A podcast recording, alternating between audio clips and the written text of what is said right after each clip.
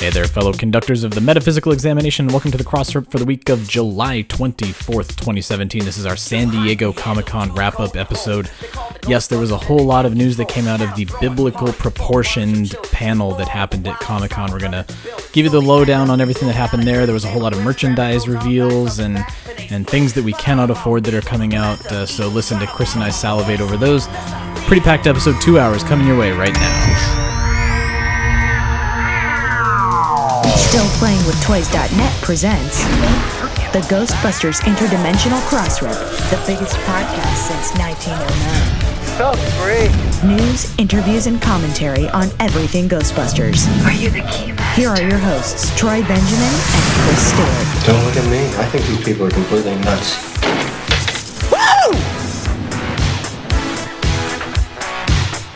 My day, I used to open up the TV guide. what do you mean, what's a TV guide? It was a book to tell us what was on TV. No, it was the internet. There, there was Anyways. a channel that told you what was on every channel. I was even before that. We didn't even have that. It didn't matter. Either one would say Ghostbusters. You'd be like, awesome. and you'd turn the channel, and sure enough, da-da-da-da, we're the Ghostbusters. No! oh, you kids. You don't understand how hard it was, kids. So spoiled. You don't know. You just don't know. Ghostbusters falling from the sky. I feel like so much, so much Ghostbusters they have to mix and match it with other stuff. We're gonna make action figures. Been done. Turtle Ghostbusters action figures. Go with it. we've run, out, we've run out of ideas. Just start combining all the ideas. Just start mixing and matching. I'm gonna do a book. It's been done. Uh, get the comic. Great. Go. Well, not. I mean, even the Turtles Ghostbusters figures have been done before. There was the Star Trek Turtles, and there was the kind of Ghostbusters. Yeah. They were the off-brand Ghostbusters Turtles that uh, Playmates did back in the day. Um, Yeah. Yeah, It's- it's Simpsons did it all. No matter what you do, Simpsons did it. So just try to enjoy the moment. Oh. Every, everything around us sucks. Like the world is going to hell in a handbasket. Just All right. uh, you know, Sony. enjoy. Sony Consumer Products. Here are here our song. Steal from The Simpsons. Take all the IDW designs, make action figures with a chip and playsets, and as you slot them in, they say different things. Yep, there you go. You got a your uh, what would it be called? Par- paranormal EVPs. It would be something about EVPs, probably. Oh, yeah. Uh, voice Yeah, yeah, voice yeah, EV phenomenon chips or EV- yeah. yeah, yeah, yeah. That no, that's good. Electronic voice phenomena chips. See, oh, here's here's where we, I feel like I differ from a lot of the people. Like, so you and I just talking about this stupid thing that will never happen just got me excited and kind of giddy. Like, that's that's never going to happen. Maybe Uh, you. Well, no, that one's on. That one's. I just I don't 2%. understand the gut reaction. It's like, oh, it's going to be called the voice phenomenon chip, and your gut reaction is that's stupid. I, fine, you come up with something better then. Like we just came Yeah. up with this on the fly, uh, one whiskey drink in, and at the cold open of a podcast. What do you got? You know, what Exact- are you doing? I got. I got another one because it was a. they're advertising through Facebook, so it popped up. And I wish I could remember their name. I really could because they deserve it. But what they were selling was a super detailed, essentially a dollhouse replica of the Seinfeld set of Seinfeld's oh, yeah, apartment. I saw that. I saw that. I think Zach Myers picked one of those up, if I recall Yeah. correctly. And, Yeah, like it, it to the extent that the the backs are the false walls of a set, uh, like a studio awesome. set, with with uh, lights on the top, and everything fits into place. Like you got the little plates and probably no Superman statue, but uh, maybe maybe there's just no, Oh, S on it. I don't know, Yeah, but it's just like a small. Yeah, exactly. but I'm looking at that thing going. Can you do Venkman's office? Like, you know what I mean? Like, do that lower. Yeah, can I have Fire the lower hall? floor of the uh, the garage of Oh. the fire hall? Yeah, absolutely. That would be, I'd buy or that. actually, that might be too big. Great, do do the upstairs, like the pool. You know, Ghostbusters Yeah. two pool table. with the toaster and the video games and Test a, a little lab. round table with some Chinese food on it, just as a Yeah. nod to go, yeah, Just, just that. See, I'd pay good money for that. yeah, I think. printing printing money here. print, print, yeah, sort of. Printed, printed money to people with lots. yeah, exactly. To people who can afford such things, like that Blitzway. Oh my God, the we're going to talk about that Can, Blitzway Ecto. can you aff- Can you afford a full ecto? No. Can you afford a sixth of an ecto? Yes, I. No, no, you still can't. That's Still the can't. problem. I'm not going to be able to afford that No, thing. but not not us. Got to be I don't know, single uh, with a with a good job. With a good job one. and no student loans and no debt. Yeah, exactly. Uh, but uh, well, right. yeah. So there there are exciting things to talk about. That's what I'm excited to to get into. things. Quite a few things, and almost like there were- there were a couple of not even negative, kind of cynical news items where I just I want to blow through them right now. Like let's We'll not even let's quick. not even get into the news. So there was the Cinema Sins video, which Cinema Sins Yeah. does what they do to every movie known to man. They make some good points. They make some funny points. They make some like, okay, guys, you're really stretching points. Nitpicky points. Nit, yeah, nitpicky things. So that's out. Uh, Sigourney Weaver, quote unquote, slammed the backlash against Ghostbusters. Uh, answer She the really call. didn't. She really didn't. She just kind of she called it. Hold on, I have her exact words. She called it cruel and childish. That's not really slamming it. She's just calling it what it is, and that's that's true. So that happened. Um, what else? Uh, the doctor. Uh, we don't get into that. That was you know it's not even Ghostbusters related.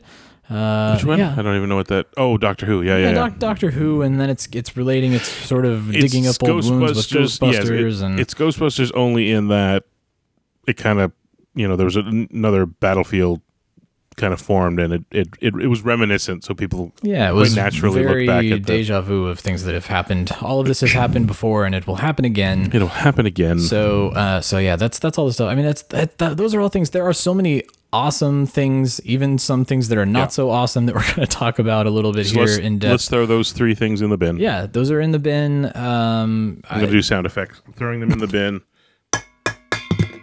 oh, that was pretty good. Was that a can? There we go. That was a can. That was a can. definitely good. Our That was- Foley, uh, Foley. our Foley team has worked on that for hours on hand in order to get And, uh, you the exact and a little celery for crunch um, sorry experience. and you're, oh my god huh? What? oh I was sitting here thinking, I'm just chugging water like a jerk, and you're drinking whiskey. And then I looked over and I realized one of my West Coast crafted Strange Fellows uh, uh, wit beers is sitting here. I'm going to have one of those. I, I thought you threw like an ecto cooler can in the trash and you didn't mean to, and you're like, oh, oh my god, that was my only can that I had, That was. I only have 12 of those. and it's dented. no. No. Anyway, There we um, go. There it is. All right, so Oh, he's yeah. got his beer open. Guys, we have a, let's say, crap ton of news from San Diego Comic Con. Um, even though it was a little bit of a light announcement panel, um, a lot of things ended up coming out of it. Uh, I don't think by design. I think that a lot of a lot of Q and A stuff uh, was gleaned from that panel, which was very nice. So uh, we're Yeah. gonna get into that. We're gonna talk about merchandise. There's a lot of lot. merchandise that was announced at San Diego Comic Con. Um, God, I think this is actually just going to be a Comic Con episode. I'm looking at the rundown, and it is besides two Almost other entirely. news items that we'll do at the end. It's entirely Comic Con. So, you ready? You got that beer open? Yeah. Like I'm 30 seconds ahead of you.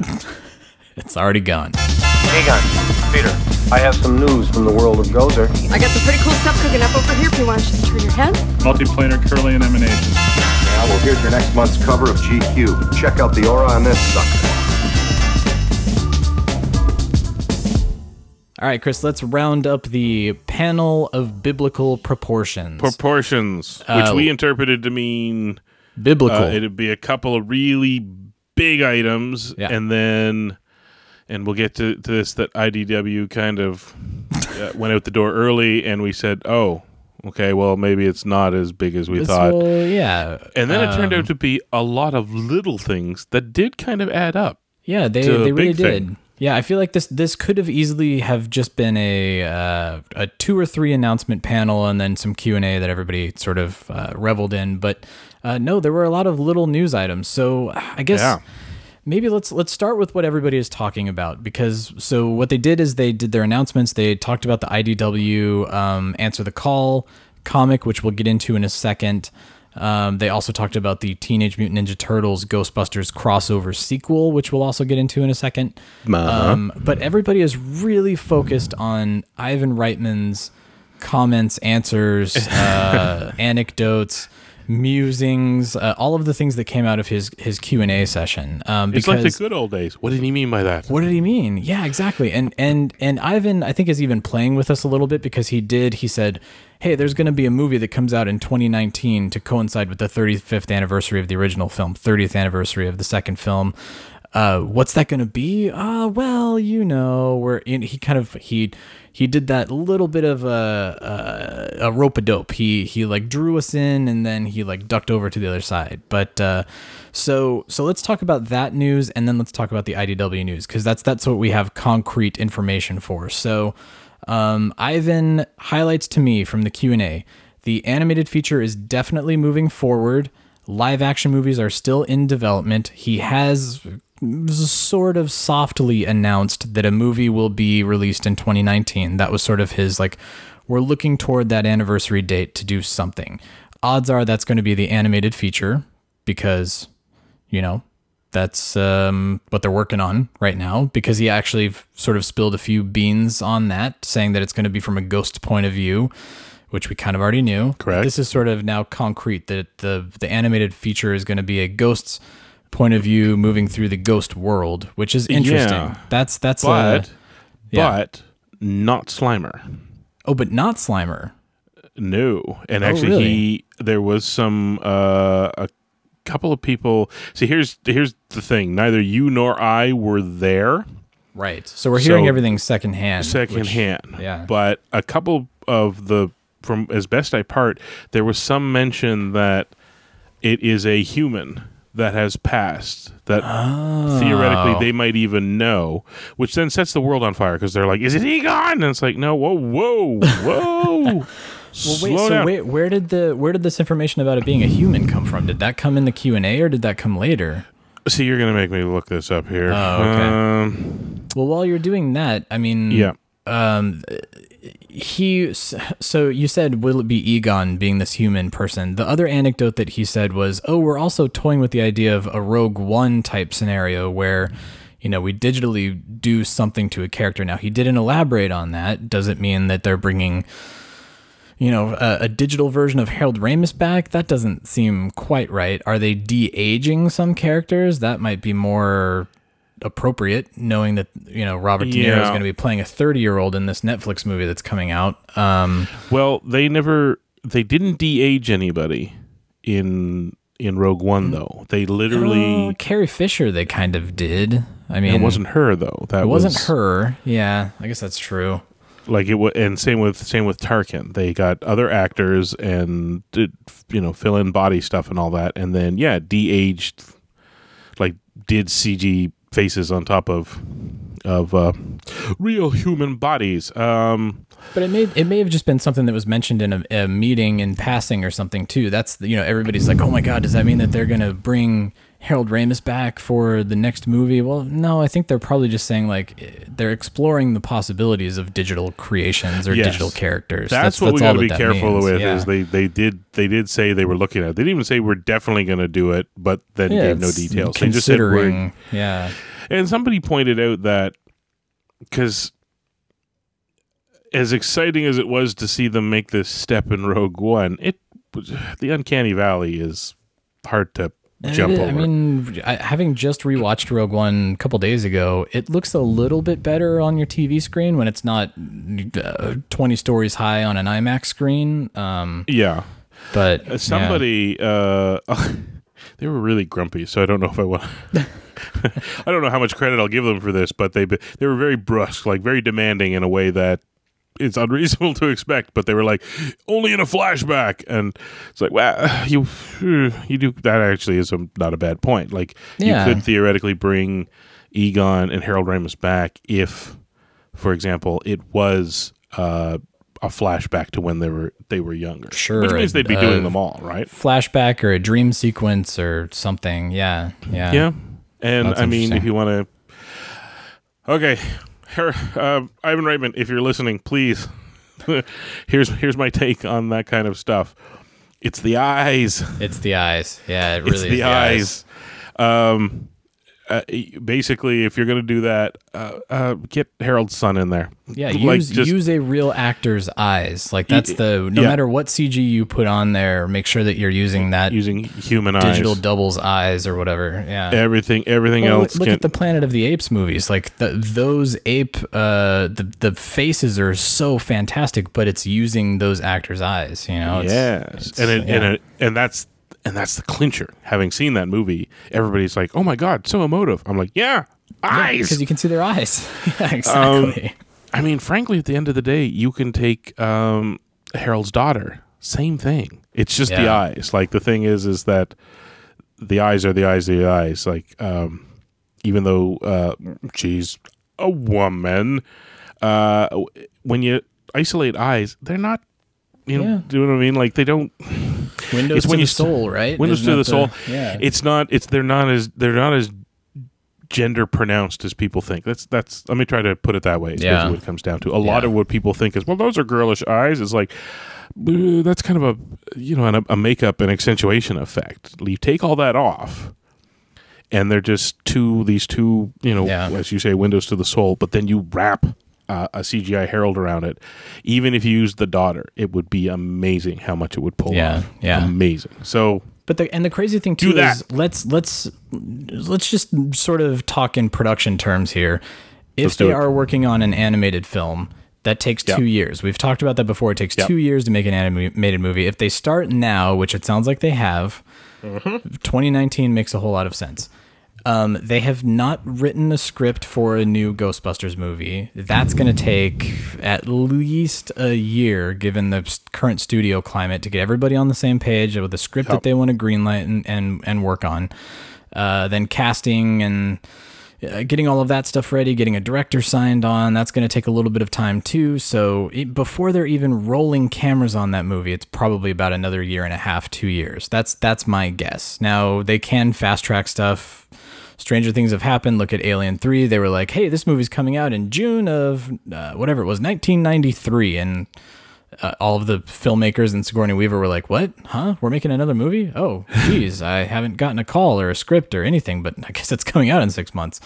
Um, so, you know, it, it is possible for them to fast track stuff. I don't see them doing that because of how calculated they're being with the brand as a whole, with the franchise as a whole. Um, eh, You know, and um, and and in fact, it's it's interesting because Ivan, it was he was there for the IDW panel, and he did very much make a, a point to say he's really enjoyed the way that Erik Burnham and Dan Schoening and those guys have all done these comics because he's he's felt like things have integrated. He's enjoyed seeing the the um, especially in in 101 the interactions between the classic characters and the new characters, and so so he was very much sort of uh, having them kneel and putting the sword to their shoulders uh, to say, you know, go, go forth, guys. We're enjoying what you're doing here at IDW. You have the blessing of, of Ghost Corps. It wasn't the hey IDW's verse is canon that I thought it was going to be, but it was pretty close. It was pretty much to him saying like, well, if I was going to do it, this is probably the way I'd do it. So,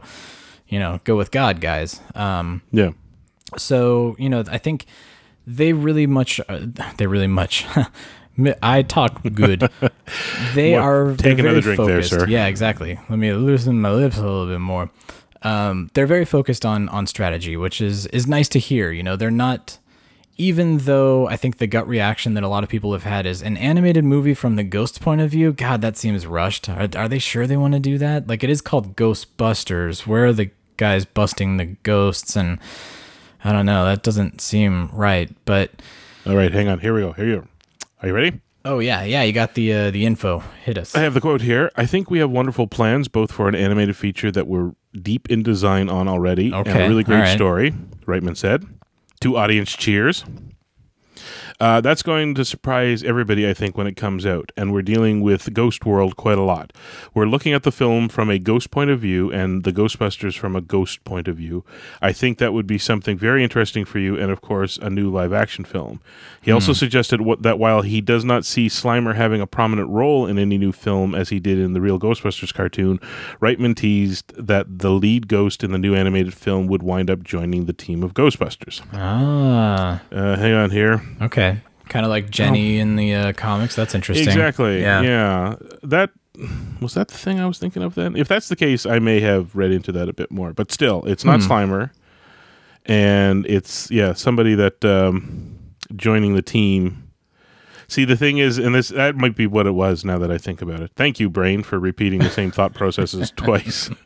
I'm like, I'm thinking the way I remember. I had these thoughts earlier. Um, if it if you wanted a Slimer esque, as in a vaguely uh, infantile, maybe Yeah, is that the way to describe infantile, cutesy, uh, Cutesy, you definitely know, rid- skewing a little younger for the the yeah. younger If you set. wanted one of those ghosts, why not Slimer? It's one of your key, you know, character properties. Sort God, I mean thing. that that was my first gut reaction. That's what they were gonna do, but yeah, And you and I also brought up before, how does something like a Slimer, from their point of view, how does that, Im, you know, how does that come across to the, you know, what's the exposition? What's the, you know what I mean? How does this get to us as an audience? yeah. If it's just some sort of, you know, semi vocal, you know, entity sort of thing. If it's a human, then that's different. You It then have different. somebody that's yeah. observing as a human, you know, sentience and Well, it's talking more as a human relatable. Then it then it doesn't because my biggest worry about it being a cartoon that, that it's it's an animated movie that's focused on sort of what you yeah like an infantile character like a Slimer is. It's like well Yeah. I can't relate to that. I don't like uh, your your go to of uh, are there Ghostbusters? Do they have proton packs? Do they trap ghosts? Great, then I'm in. Well, we've lost all of those elements. It's it's Slimer and the real Ghostbusters again, which you know Yeah. I can't like uh, John Ukeba and I were talking about it today, and it's like I just it didn't work in syndicated TV. Like that was the death for real Ghostbusters there when it turned to Slimer and the real Ghostbusters. Um, why why would they do that? The only reason I can think of why they would do that is because they're still sorting out the how how what where when and why do we merge these two teams together. Yeah. Uh, in the meantime, we can do this, and you're sort of seeing things from different. You're seeing Alien through the Cat Jonesy's point of view, or something like that. You know? Yeah. I also think there's something to be argued that if you're going to do something from the ghost experience, up to this point, they've been treated as pests and monsters. Yeah. And everybody goes, yeah, trap it. If it's going to join the team, what you're looking at then is somebody that goes, wait, I'm. I'm not ready to move on, Yeah. and I also don't want you to stick me in a containment unit. Right. So, Maybe these ghosts need closure so they can move on to the next level or something. Or yeah, Yeah, it could be a Yeah. really good opportunity to kind of, you know, sort out that uh, dividing line a little bit between a full torso vaporous apparition and and you know the the you know the the crazy little vapors that uh, Right. pop up and just cause trouble, sort of thing. it could get very intellectual too. Now that I'm thinking about it, like, Yeah, it, or very and very heavy. It could Yeah. get pretty deep in a way. welcome to the G-rated Ghostbusters. We're going to talk about the meaning of life, existence, uh, and what Yeah. what you need to close your your life out and move on to the the next level. Yeah. Um. Well, anyway, so yeah, so I, I mean, I understand why there has been a bit of a. I mean, let's face it, it's not the same reaction that we got when uh, Paul Feig was announced with an all-female cast, but at the same time, it's like, really, it's kind of, it's a bit of a head scratcher. Like, okay, it's an animated movie from the ghost's point of view. Um, didn't he also say that they've explored the idea of a ghost character being a Ghostbuster? Is that is that kind of where this came from? That he's going to join the team, he or she is going to join the team after whatever journey this uh, character goes on. That I didn't. That I didn't stumble across. Yeah, that that was in I think in in one of the because IDW was doing a really great job on their Twitter account of. Like Ivan says along, that, yeah. yeah. exactly. So that, that was one that, that- came from theirs. The bit I reread was coming out of uh, Den of Geek. Oh, right, Den right. of Geek. Den of Geek. So Well, actually, so Den of Geek, they've got uh, a good transcription here uh, f- from Ivan directly, and I, I can read that too. It, he just says, um, It was clear that a lot of people were disappointed that the original Ghostbusters, this world that we worked very hard to set up way back in 1984, didn't seem to be a part of the new movie. I really like the new women in the latest film. I think they're great fun. I thought the film was really quite effective, but there was something of a loss where we didn't pick up the history that we had built up in the two earlier movies. And I thought it was strange. And I thought it was kind of odd that some of the actors from the first film that people had gotten to love so much, Venkman, Spangler, Stantz, and Winston, were not themselves in this film, but actually playing other roles interesting. Let's come back to that in a second. He said, "I thought if there was a way, particularly in feature film, future films, we're working on to bring them all together, that it would be much more satisfying and much more fun to say." And would be much more part of what Dan Aykroyd, myself, and Harold Ramis thought about doing way back in 1984. I thought that would be one of the great places to try. Oh, I thought that would be Oh, it's it's a typo. He said, I thought one of the great places to try this out would be these wonderful comics. So the the cameos, the if you listen to the Yes Have Some uh, recap of of their uh, cooling on Ghostbusters Answer the Call, we sh- we should call it. Um, they they called out the cameos as being one of the things that they, uh, in hindsight, had a bit of a problem with.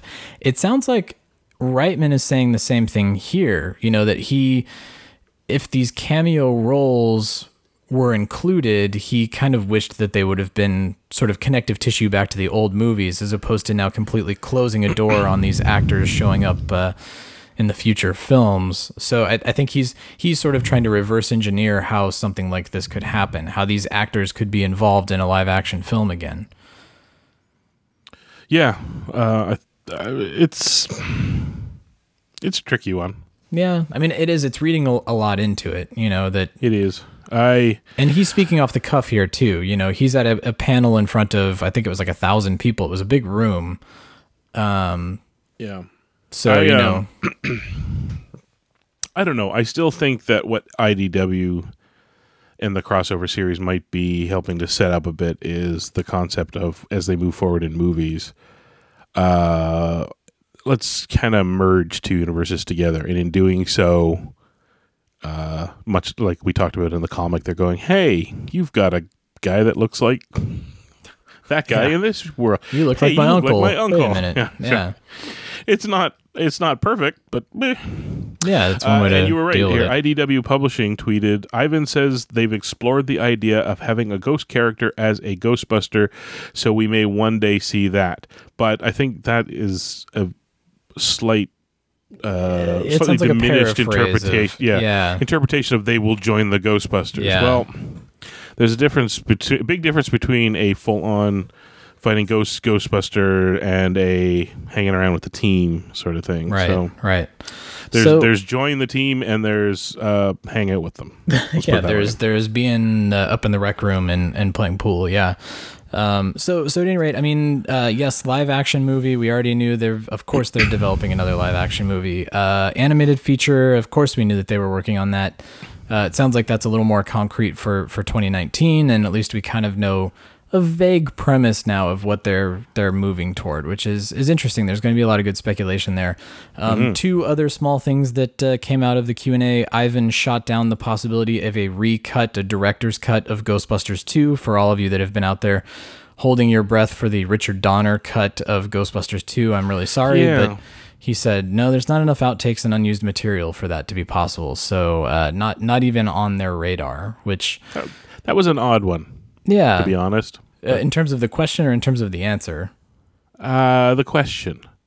Yeah. I think people have. I think we're at a point where people are so used to movies uh, coming out with special editions and director's cuts, and uh, you know, even just extras, which is a big complaint Right. for Ghostbusters Yeah. two uh, home Very video lacking. editions. Yeah.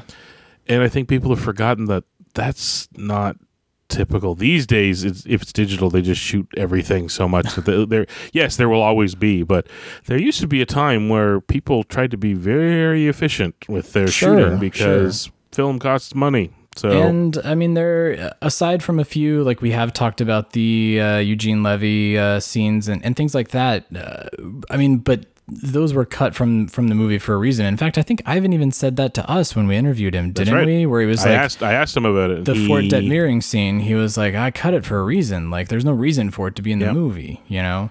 And same with uh, same with uh, Eugene Levy in Ghostbusters too. He's Yeah. just sort of like, mm. So you know, for the it's funny for the people that have had the Kickstarters for the whatever the definitive cut of Ghostbusters 2, and I've kind of responded to it like, well, the definitive cut came out in 1989. Like this isn't Yeah. the studio didn't come in and recut this movie, and uh, whole subplots were left on the cutting room floor. Uh, It's you, that kind of is what it is. So Yeah, I mean the and we've seen little bits of it, like the uh, Lewis, uh, you know, in his ongoing uh, B plot with uh, with Slimer, yeah. with Slimer, and it's kind of like, eh, yeah, no, Well, that's, yeah, and and have talked with Robin Shelby about you know their their back and forth, and then their resolution that happened on the bus. Uh, you know, but uh, again, it was Yeah. such a, a side tangent that that's the kind of stuff that gets cut on on or left on the cutting room floor. So yeah. you know, Um, you know uh, what doesn't have any uh, director's cut ever? mm, no, Any Hitchcock movie, because those yeah those were his cuts. those were his cuts. I mean, shot for shot, yeah. As an example, yeah, he's for so some filmmakers are so specific and so storyboarded yeah. out that he said the actual shooting bored him to tears. Ivan Reitman, I don't know that he's necessarily that level of Hitchcock retentive, but we've all seen the amount of storyboarding that went on for both movies, right? So Oh yeah, and you know that his blocking is very precise, and especially when he's working with improv actors, he he knows what he's going for when he gets to the set. So yeah, um, so Yeah. So Yeah. I mean, uh, in in a certain way, I can hear uh, the grumpy Ivan coming out. Like, well, what the movie that I did in 1989 isn't good enough for you guys? What do you want now? You know. Um, So uh, I I kind of understand that answer. Um, so then the other thing he talked a little bit about his love of Stranger Things. somebody somebody from Sony's in the back, slowly raising a trank gun, and then and then nods their head and puts the gun away slowly. Not today, Betsy. Not today. Not today. sleep, sleep. Uh, so yeah, so uh, he talked about Stranger Things. Um, Mm-hmm. Just, just you know, talking about his adoration for the series. I, I have a feeling this is just f- further cementing that Ghostbusters will have some uh, very major part of the Stranger Yeah. Things season that's coming I- forward here. Like you get more and more the impression that every time something Stranger Things comes out, and we have a bit of a we run it through a Ghostbusters fan lens. I think that might actually be running through the series this year too. Yeah, yeah, I think so. I think so. that So we never talked about it, but the last one was the poster that came out for it with the the boys on the bike and the Cthulian thing in the clouds up Yeah. ahead, and somebody went. That looks like Stay Puft. Now, I would like to point out that was Craig. That's that was totally Craig. Yeah, that's what clouds do. yeah. You look at them and go, "That's a duck." It's a schooner. yeah. So, so if you're, or if you want to be super cynical, it's like, yeah, if you're carrying a hammer, everything's a nail. So I, Right, uh, you know, right. fan wise. Uh, but then at the same time, they did, you know, we talked about them wearing the jumpsuits and all that. Uh, at the same time, I wouldn't be surprised if later on we find out somebody went, yeah, we totally hit a Stay Puft in there.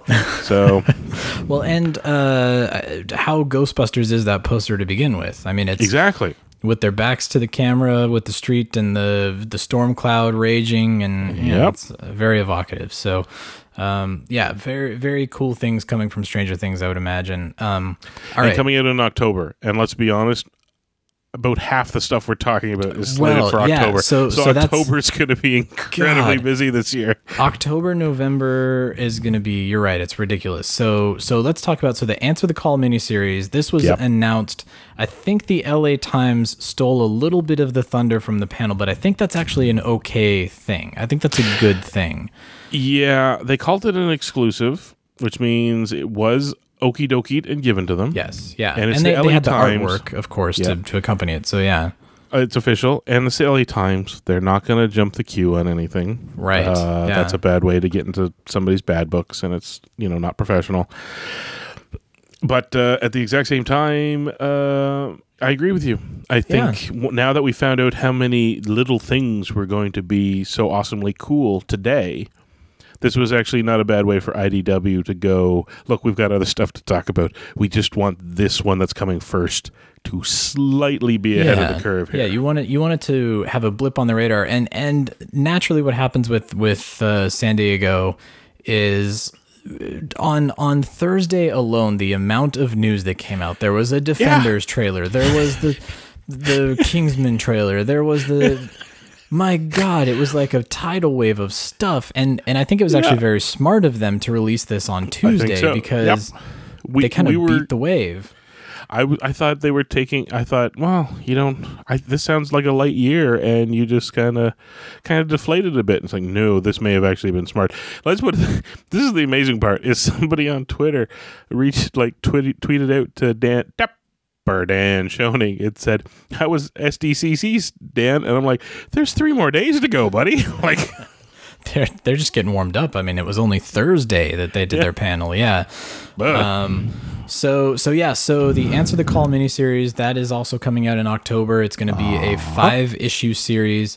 Um, and of course, uh, focusing solely on the Answer the Call team. I would imagine what's going to happen at the end of 101 is they're kind of uh, some way, somehow, it's going to kick off what's happening next. Maybe the Turtles come in because that's the next news item.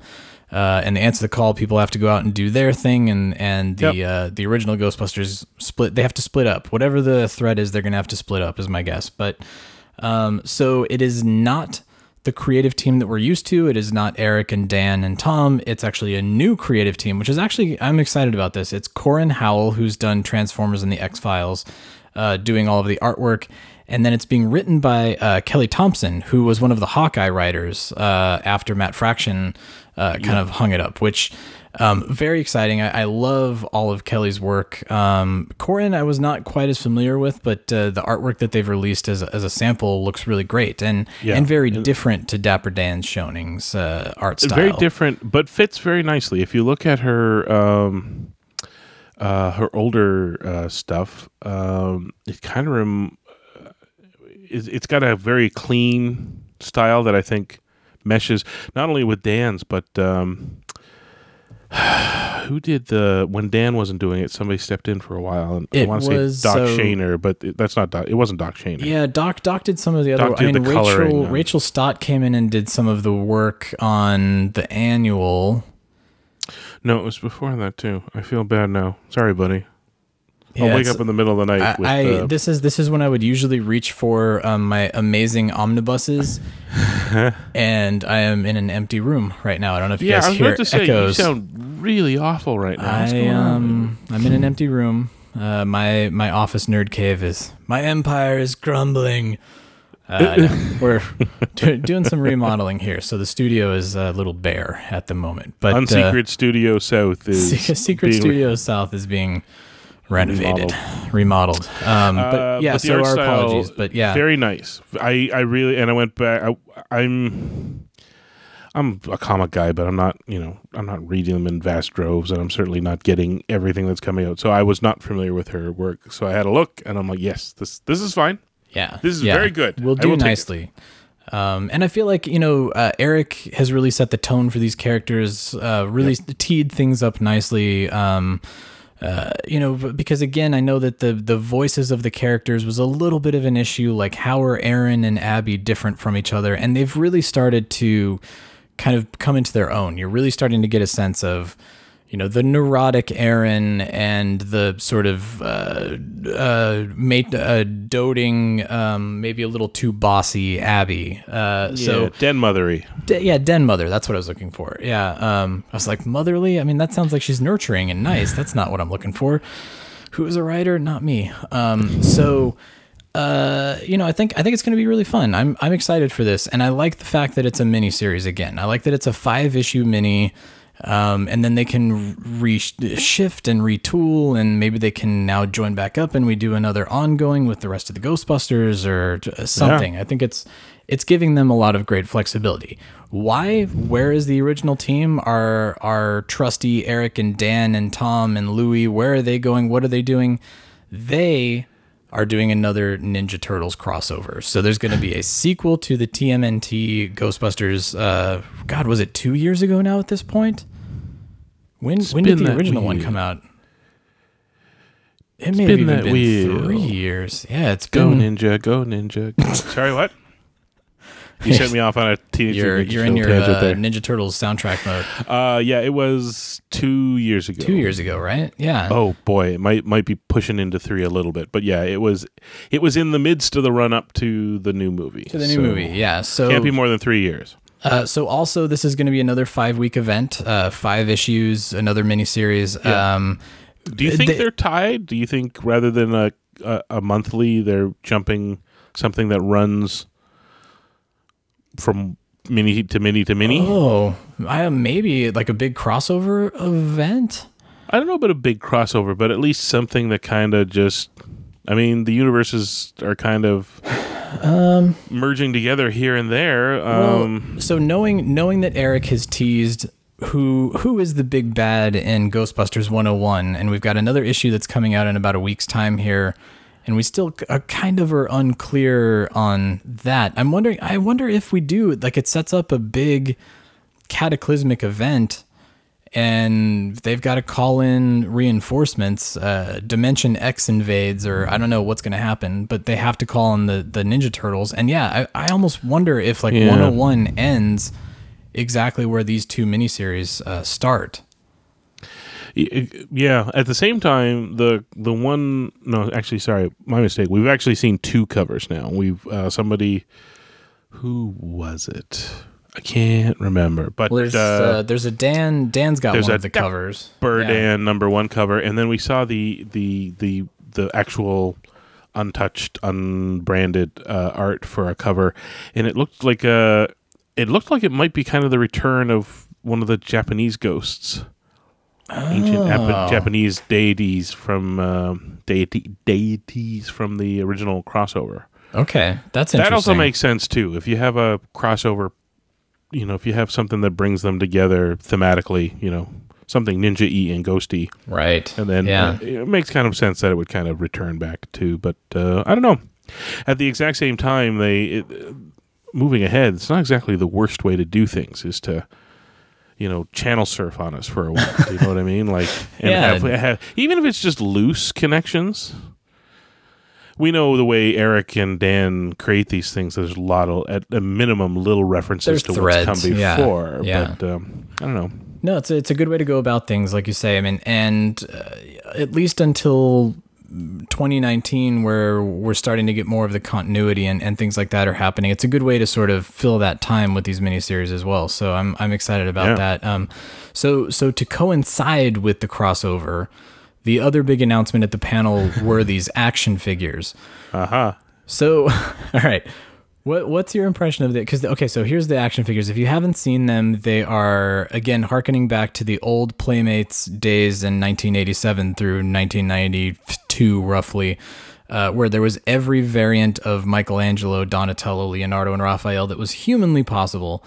Um, we have the Ghostbuster. They're calling them the uh, Ninja Ghostbusters. Ninja Ghostbusters. Yes. Uh, so, and instead of this being the Ninja Turtles as Ghostbusters, this is the Ghostbusters as Ninja Turtles. Ninja Turtles. Yes. Which and and the reason I make that very clear distinction is this is not like Michelangelo's face wearing like Peter Venkman's costume. This is Bill Murray as Peter Venkman with his head molded to kind of look like a turtle, and Well- then he's wearing the costume. Or or like a mold, see, this- like a morph between the two. Yeah, and see, I'm not.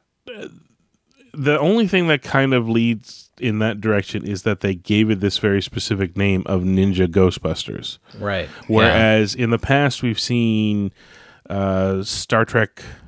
I think we mentioned Star Trek TMNT. Yeah. What else? Uh, the Universal Monsters.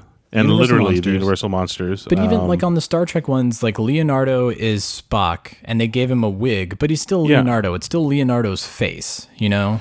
Yeah, are, are we are you sure it's like these still kind of looked like turtle heads and faces with with you know uh the wigs and mustaches. like Kind, kinda, but I mean, their their Kinda. faces are sculpted. I mean, like Raphael has this vaguely like he's kind of Winston, and he does ha- he's got the mustache. You're right. He's got kind of like Yeah. they've dressed them up with the facial hair and stuff like that, but and maybe it's just in the facial expressions that they've given them too like you know, Venkman slash Michelangelo has this sort of like sheepish, uh, you know, coy Bill Murray grin. the only thing that will put this to rest if is that for some reason in the miniseries they have to disguise themselves as the Ghostbusters. That's it. That's, all that'll do it. some kind of punker. Um, yeah, I, I don't know. I mean, it's I, I'm on the I, like I I'm You sound like you're you're not into them. I'm not well. the funny thing is, I'm into them, but I don't necessarily like they're. I'm like, oh, that's cute, but I'm not necessarily going to purchase those. It's almost like the. It's the same Oh, way I feel towards the mini mates. You know, I'm like, oh, that's that's a cool idea, but I, I don't. ne- I don't feel the need to All right. break out the wallet So and purchase this is right you're internalizing some sort of fan conflict is what this is. You That feel might- like you feel like you should be buying them, but since you're not, you're expressing it as if you don't like them. Don't do that. Like them. Yeah, Love exactly. them. I, don't I have to like buy them. I don't have to purchase them. It's you know everybody wants to react with things like "shut up and take my money." I'm like, oh well, yeah. I mean, I I don't I don't know that I necessarily like. I would rather set that money aside for the layaway plan on the Blitzway Ecto, which is going to take me another like ten See, to twelve not. years. It's not. Like, it's not like we talked about the Hollywood collectibles. Uh, uh, what is it? Quarter scale Ghostbusters, and went. I. I just don't. Just don't know. I don't- As a way of saying, Yeah. I can't afford that, so I'm just gonna. you can say it. They're very cool. I can't. I can't afford that. I'm not Can't gonna afford buy that. it. Yeah. I don't know that I'll get them either necessarily. I just I do think they're they're pretty cool. Um, Playmates, although that makes a certain amount of sense because has Playmates always been making the figures? Because Oh didn't yeah. they I mean, make them originally? Yeah, since day one has been the And Ninja Playmates- Turtles. Uh, yeah. Way back when used to hold the Star Trek license, so that Right, used- that right. makes a certain amount That of makes sense. sense. And this, so this also now makes sense with the Nickelodeon tease that we talked about last week. Uh, we were trying right. to figure out what what are these toy people talking about with Nickelodeon. Well, here here is that tie-in because Nickelodeon now stamps their name on everything that's Turtles. So uh, that Yeah, that makes a whole lot of sense. what that but is. uh, I mean, I, look the the figures look great. They look like they have really great accessories. Um, they do. They have that really cool novelty that it's like, oh my god, it's the turtles as Ghostbusters. You know, Yeah. almost. You know, like uh, we just watched Conan uh, doing his show from from Comic Con, and he's got the Funko Pops of him as a Jedi Knight. And I'm like, oh, that's really that's funny. That's really cute. I don't necessarily need that, but that's a great idea. Uh, it's that same same sort of thing. Did Um, last year? Uh, there was a Ghostbuster Conan. So and there was, yeah, and same thing. I was like, oh, that's really funny, but I, I didn't. I'm not paying the five hundred dollars on was about to say. eBay for Yeah, you know, exactly. what those go for. So, Well, um, as long as I'm allowed to refer to them as the middle-aged scientific Ghostbuster turtles, I'm in. yes, we will allow that. Yeah. I don't know how sold I am on the Ninja Ghostbusters. Ninja idea. Ghostbusters. Well, I mean, I think the good news too is we've uh, we've seen like Ghost Corps is very excited about these. I feel like this is something that they've now been able to sort of shepherd from start to finish. So um, it might be a good indicator of like how how that machine is now working. How it's like, oh, you know what, we're gonna do a a crossover with the IDW Turtles, and then we're gonna do merchandise to tie in with it. That's the kind of strategy and stuff that was missing in the past, which Yeah. I think this is a good indication of look at um, if you're a Star Wars fan, look at Shadows of the Empire. How they did that whole um, merchandising tie-in with the novel, and that was sort of their test to start kind of feeling out the waters for doing the new movies. I, I almost feel like this is a good sort of training wheels scenario for you know what what Ghost Corps is going to do in the future moving on. Like here's Yeah. a tie-in event and here's some merchandise to go along with it and we'll kind of build upon that which uh, that's cool I, I like that if, if you look at it through that lens it's it's really cool And the other thing to note on the turtles too is besides the figures themselves, z- selves, I, me talk good too. have have more beer. um, Mm, beer. They come with little ghost figures and and by all accounts from what we can see in the pictures really good looking packs too. So you're not just getting the the figure but they come with a really great looking proton yeah pack accessories and, and, some movie reminiscent uh, ghosts to go with it. So uh, and like the packaging has Stay Puft on it or I didn't get to see the packaging before we started recording but Oh, um, well, uh, let me go have a quick look here. It was very tiny, the picture we had.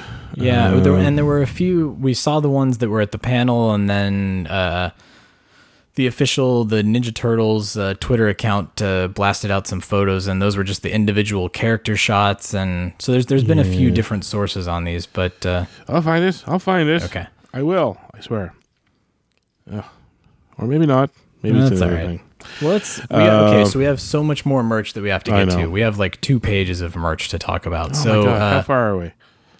Today's the day we go for three hours. Halfway. No, no, no, no, no. We're not going for three. All right, so Buckle let's up. Bu- buckle up, people.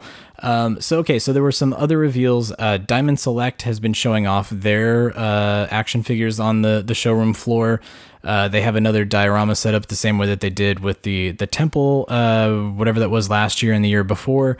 Uh, Mm-hmm. This is the Firehouse playset. It looks awesome. I mean, Yes. it's aside from a little nitpicky in the color things, and I'm wondering if it's just a photo issue, but it the the, the facade that they are building looks great. Um, in, in terms of the detail, in terms of the sign that's going to be there for Ghostbusters two or Ghostbusters one. Um, I- you know, again, I'm wishing that I was not in the middle of renovations to downsize things because I want room to put this diorama up there. Ah, that would be amazing. But we also got our first look at the Janosz figure, which uh, I did see Peter MacNicol commented on. Uh, some somebody sent it to him, and he said, uh, "You have been immortalized in plastic." And he responded with something like, "Oh, I wondered what that uneasy feeling I've had for the last couple of years has been." Um, but uh, so Janosz looks really great. He's wearing his trench coat, and uh, the face sculpt on him is actually pretty good. The Janosz sculpt is is not too bad. He's a tough one to to get down. So um, I, I'm I'm really digging that. Then we also saw the Winston with slime blower, uh, Egon in his charcoal uniform, and Peter in his charcoal uniform. Um, and then the uh, Vigo figure we had seen before, but we get a lot of really great photos of him, and he he looks like the best sculpt out of the bunch. Man, Vigo is just killing it. Did I lose you again? No, I'm still here. Oh, you're there. I'm exer- exercising one of my discretionary. I ramble too much, and I worry that sometimes I'm talking over Troy. So I'll let Troy okay. talk. Uh, how how did you feel towards the uh, the figures? What what were your impressions? Because uh, Janosz, that's one of the figures I've been waiting for for a long time, which is a weird thing to say, man. But I really want a Janosz action figure. Yeah, no, they they absolutely look look good. I'm in for a penny, in for a pound. Um, I think I mentioned before I'm not a huge action figure guy. Yeah. Um, when it comes to, to being a collector, but having gotten the first movie set, I think I'll go. f- The second movie set looks really great. I'll get that, and then I'll be happy. I'll be Yeah, content. you gotta you gotta do it. Um, I don't know where the hell I'm going to put the temple, let alone the fire hall. you're gonna have to stack them on top of each other. Yeah. or maybe I'll just leave them in the boxes and stare at them and pretend I know. Yeah, they do look pretty good on a shelf with those the spines the way that they The do. spine's looking So, out. Yeah, it really. It's like Um, the world's fattest book library or something like that. It's just. Uh, no, but it does look great, and I was delighted to see that we had more than like one figure and a cardboard, tiny, Right, tiny cardboard yeah. cutout this time. So Oh, they came out swinging. Yeah. oh yeah, Um, and uh, you know, Winston has a new face sculpt, obviously, because they had to uh, get rid of his mustache. Um, which, to all of you who made fun of me for asking about the mustache, uh, I'm just saying you have And to, to resculpt an action figure, so it's a big deal. It's to their kind of a big credit, it's not the first time either that they've um, they've listened. And uh, yes, I seem to recall going back to when we first heard about the the initial series. There was a lot of kerfuffle uh, that whatever reference photos they were using uh, were from Ghostbusters 2. So they ended up with it was Winston too, I think. Some they put out a picture of Winston, and everybody went, "Why does he have the Ghostbusters 2 uh, angle flashlight and lifeguard on his belt?" yeah. and wait they a minute. "Wait, what?" Yep. Stand by. Uh, so same thing again. Uh, and I almost feel like they've tweaked with the the Ray uh, face sculpt as well. Did you notice that too, or am I just like imposing something upon the photos here? But I did know- not notice, but I didn't look very hard. Well, so, we had we had talked about because uh, when they first revealed some photos of the Stantz action figure, and he was wearing the the Christmas uh, like Santa hat. Uh, we were like, oh, I know exactly what photo they used for reference on that, and it's kind of a weird photo because he's making a strange face, and so he looked right. really creepy in the the one that they. Now he still looks a little creepy in the in the figure that they've got on the on the uh, exhibit hall floor, but um, not not quite as bad. I feel like they did a little bit of refining, so uh, Yeah. they may be listening on that front as well. Um, but yeah, very very cool. Um, the so the big surprise that came out of we'll we'll talk about Blitzway in a second because I'm saving that to last. But uh, the big surprise that came out, uh, Hollywood Collectibles is now showing off uh, a pair of ecto goggles and a ghost And a trap. trap. And Yes. these are beauties. Like these are like one to one prop replicas, replicas. Uh, no information on them. They just sort of put them in their display case with a coming soon tag. So you know this is kind of their big announcement that they're doing those. But It's, they're um, awesome. They look they really do, good. They do look really good, and they again this fan uh, cynicism thing. Uh, one early example was when Mattel put their props out. Was when people started nitpicking little things about it, and I think it was because Mattel tried to split the difference between a prop that people could show off as a prop or even cosplay with as a prop, while essentially putting out a toy. Yeah, it's still an, an adult collector toy. I think was the differentiation they tried to make. Yeah, Yeah, this seems to be a step up away from the toy aspect. These things are very dead serious. I don't Yeah. think that it, they tried to shave corners here and there to in order to put in you know little slimer light lenses in the the goggles. It just I think the goggles in the trap were just designed to look really awesome as goggles in a trap. Just you know, I mean, spot spot on. And Hollywood Collectibles has been doing like they did the statue of Slimer with the the hotel cart, and you know they're they're really doing some bang up work. Uh, again, very expensive bang up work, um, like their quarter inch, uh, quarter scale figures. Um, That's right. but uh, so yeah, so more more on those when we have them. But check them out because the photos are fantastic. The um the Southland Ghostbusters were there for a preview night, and so they've put a whole bunch of photos up there, and they look really really great. So check those out. Anovos. Uh, speaking of prop lepi- rep, prop replicas. Uh, me speak good. Um, they uh, they released uh, a surprise as well. They've got Zener cards, you know, Venkman's cards that he holds up while he's doing his uh, telekinesis experiments at the beginning of the original film. Um, he uh, we, we've we've been able to purchase those. You know, AJ GB fans has been pretty good about keeping those in stock, but uh, they've got their official licensed Ghostbusters uh, version of the Zener cards uh, that they're selling for ten bucks very affordable, very cheap. They're on their website now. It was a one of those like, hey, San Diego Comic Con, here's something that's available for everybody to buy right now. Uh, one of those Yes. kind of surprises. So very, For a mere ten dollars. yeah, exactly. Very an affordable, you know, compared to the Hollywood collectibles uh, stuff, very affordable. Yeah, a bit of a bit of a a little bit of a of poetic license or whatever you want to call it with their design there. In that the cards are the standard cards, but they designed a special Peter Dr. Peter Venkman's World of the Psychic uh, pack for them. Right. Which the I- box, yeah. the the box the pack that they come in. Uh, so I I yes, it's a little. Well, I mean, we never saw how they were packaged in the first one or how many had and all that sort of thing. We- Although I guess he does announce a number, so we could figure out what a deck is and all that. But at the end of the day, there was just the cards. Uh, Yeah. So it was a nice Yeah. little touch for them to go. Do we make it sound scientific-y? Is it? Do we keep it boring like it would be in real life, or Put it in world said, a little bit. Yeah. you know, he's a bit of a con man, salesman, and had his own show, but it's like phenomena. Let's just pretend it was a merch. So they made they made uh, meta merch is what they made, and I'm yeah, all for meta that. merch. I'm I'm down with. I mean, this is where you know if you went into Spencer's Gifts, it would just say like Ghostbusters psychic cards, and it would have like the style guide stuff on it, and they they went the extra mile. So so good on them. Uh, kudos for that. So uh, check those out. Those are on the Anovos website now. I forgot to order mine today, and I'm kicking myself. I hope they're still in stock when I go after we record here. Um, what else? Oh, Spirit. Okay, so Spirit, the Halloween stores. This kind of slipped under the radar somehow, and not a lot of people picked Yeah. up on it. But they, um, at the panel, the IDW panel, they had a Slimer statue that's kind of vaguely reminiscent of the NECA Hollywood Collectibles one that uh, came out uh, last year, but. Um, it looks like a foam foam rubber prop that's going to be sold in the Spirit uh, Halloween Hall, Halloween stores. God, I'm having a tough time tonight. um, it's the whiskey. I apologize, but so uh, so they've got Should the I should I drink some, an alcoholic beverage that will numb my tongue? Yes. what could Yes, possibly go should. wrong. What could Yeah. go wrong? Uh, so yeah, so Spirit Halloween stores they're gonna have that uh, Slimer. Uh, they're also gonna have an inflatable Stay Puft costume, which they posted a photo of.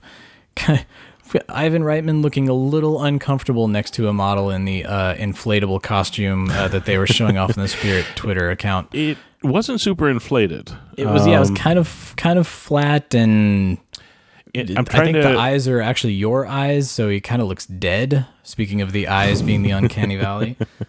it uh, it's not. qu- Yeah, I I don't know if something wasn't fired up or something. I'm trying to find out more information about it, but it's um, if it's inflatable, I don't know that they had it turned on because it doesn't look like the currently Not available. Quite, yeah, or maybe they caught it as it uh, was deflating one. in the the terrible San Diego heat or something. but, But, you nailed it right on the head uh, about the Slimer. It looks really great, really detailed, and it's been scaled down to maybe half the size he is in the movie. yeah, it kind of looks like it might be the size of like a basketball. Based based upon Yeah. it sitting on the table at the panel, it looks like it's it's about that size. So And I uh, suspect instead of spe- spending six hundred dollars on it, you could pick it up for sixty bucks. uh, yeah, a hundred bucks, under a hundred bucks would be my guess. Uh, It's Spirit of Halloween, and the stuff they have there is it, not, even the costumes aren't particularly super expensive. So yeah, a Slimer figure, yeah. but they licensed it. I'd say you know around this 50, 60 buck mark is Probably. probably fair.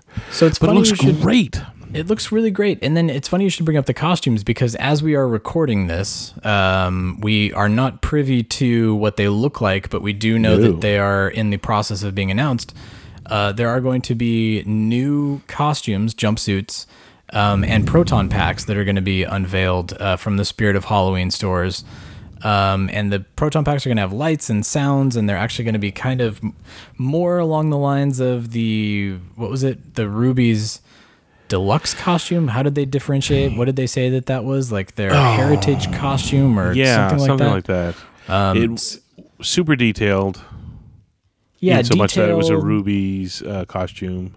Yeah, like in between, like it's not an Anovos Hollywood Collectibles one to one gonna cost you No. a thousand bucks pack, but it's probably gonna be a little more affordable and and still not look like you're wearing a balloon animal proton pack on your back. You know, it's gonna be a little their, bit in between there. Yeah, the other one, and the costumes, the, the the jumpsuits themselves were kind of a step up from the the cheapo Yeah, uh, yeah, painter, you know, painter jumpsuit. a little more material, yeah. accurate. Uh, but you know, Yeah. again, not not if for everybody that's out there with your Nomex flight suits and uh, the packs that you have painstakingly created.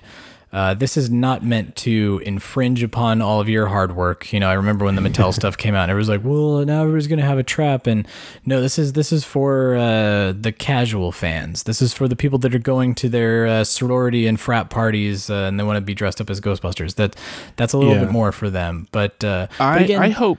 Sorry, go ahead. I was gonna say I, I feel like strength in numbers, man. Like if there's people running around in these spirit of Halloween packs and, and costumes, I'm all for it. I you know, it's a fan is a fan. I don't care I'm if they're perfectly accurate. happy. Yeah, I'm perfectly happy with the guys in the inflatable ones. Really, I mean, yeah, they put in minimum effort, but the key word is effort.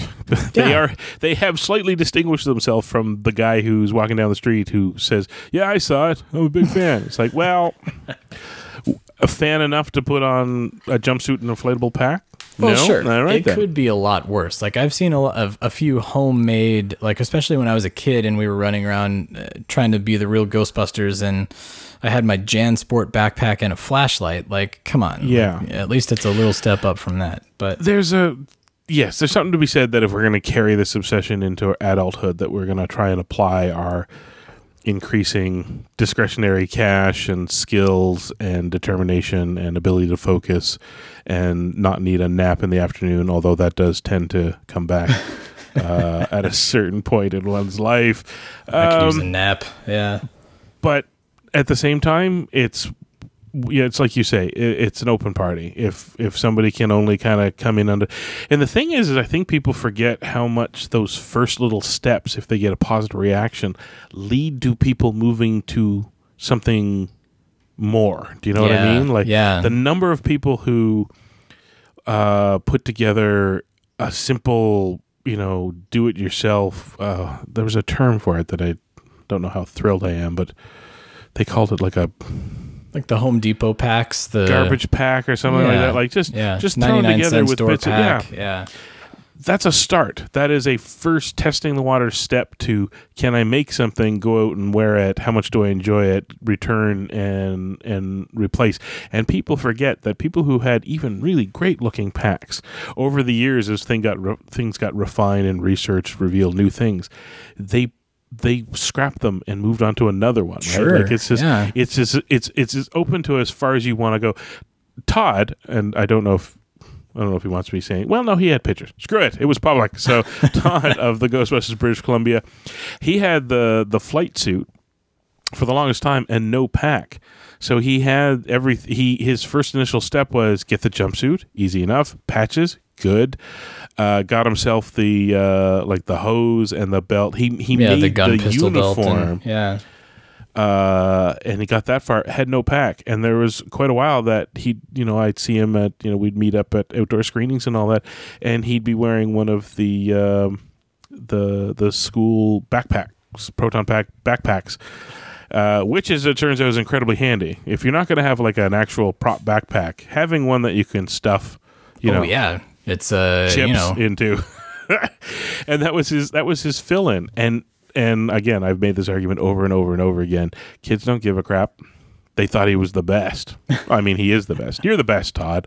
But the point buddy. is is that he got into the uniform and you know he projected he projected the the fandom and the and and the franchise and the kids loved it so Yeah. but Yeah, the kids love it But the kids love us. Yeah. So so Uh, so and and the kids can wear these. I mean, that's that's the other thing too. Is Yeah. I'm sure they will come in adult and child sizes. So, So for the the, next is- is- yeah. generation, you know, we have the we have the we have the really inexpensive ones they made for the longest time. We have those slightly more expensive heritage uh, line, whatever they're called. There, there is the step up to Anovos if you want to buy off the shelf there. But now there is this there is this second tier in between the you know heritage and the lower tier that you yeah. can, So more I'm more on those. I mean, again, we we haven't seen them yet as we're talking about them, but uh, uh, we will see them in about uh, four hours time here. So uh, I will say will know. this. I will say this, and that's that. I think spirit. Actually, you know what? This is going to be my final thought. oh, all right, yeah, I'm, it. I'm making a note. I'm save saving it. it. Write it down. Save it for a rainy day. Oh yeah. Uh, so all right, we've got we've got uh, one more merch thing and then two other news items. So let's get into the merch. Uh, this is the Blitzway news item. This is what I have teased and we have actually referred to, and there is a good chance you probably already know what we're talking about. But Blitzway has shown off quite possibly. You know how when the Playmobil uh, Ecto came out, it was like, "Oh, this is the best Ecto ever. It's gonna, be, it's got the lights and it's got the sounds." And uh, Blitzway is like, "Hold on a minute, hold my beer. Uh, let me show you what we've got in store." Uh, this thing is giant. It is a one sixth scale. Is that right? Yep. Ecto One. Uh, it is on display at the uh, the SDCC uh, exhibit hall, which means that it's on a table by itself. It's huge. Yeah. It's ridiculously large. Um, it is, uh, if you'd like to know, since somebody asked, how big is it? I went back and looked up what the uh, real life Miller Meteor's length is, and of course it's one sixth, and we all know math. Uh, Forty-two inches long, roughly. Forty-two inches long. Forty-two inches long. That's that's ridiculous. That's that's a small human. yeah, That's, that's uh, th- three and a half to three and three quarter Wow. feet long.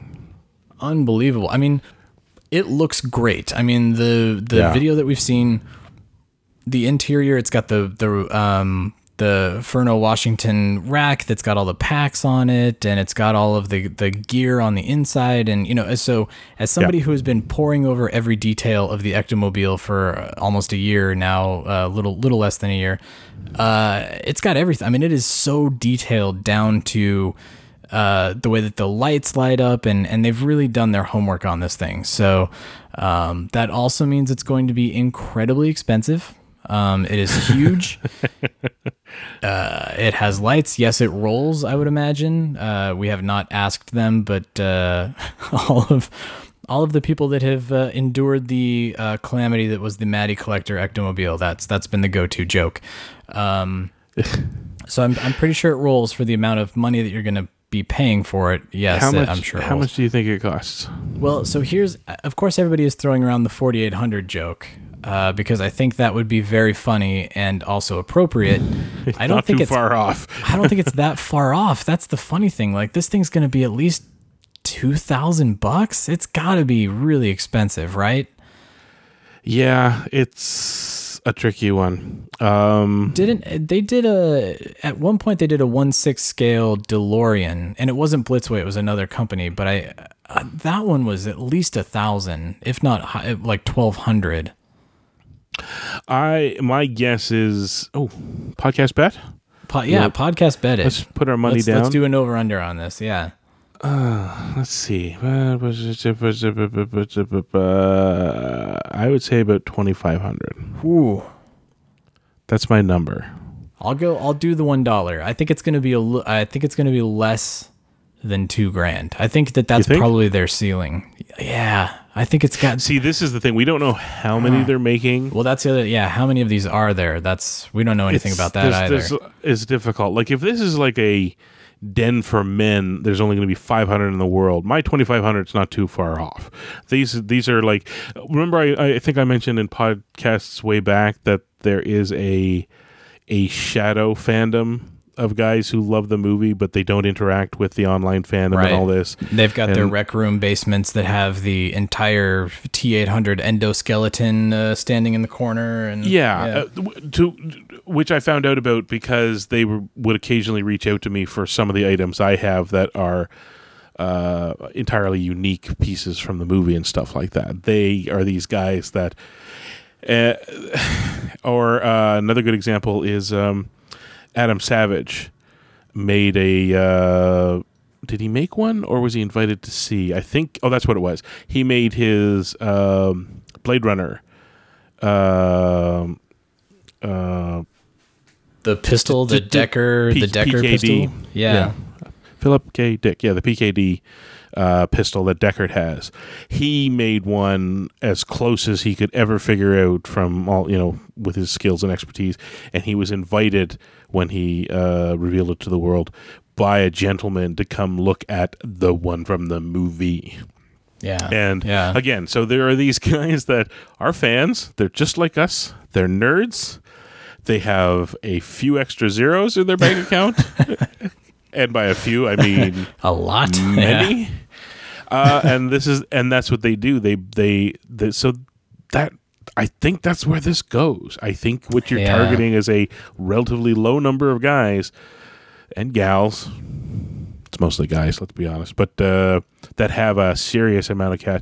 I, I'm like you. I, I can see it being maybe 1,500, depending on how many they're making, but I suspect that this is because remember, they're the ones making these really incredibly detailed 12 inch figures as well.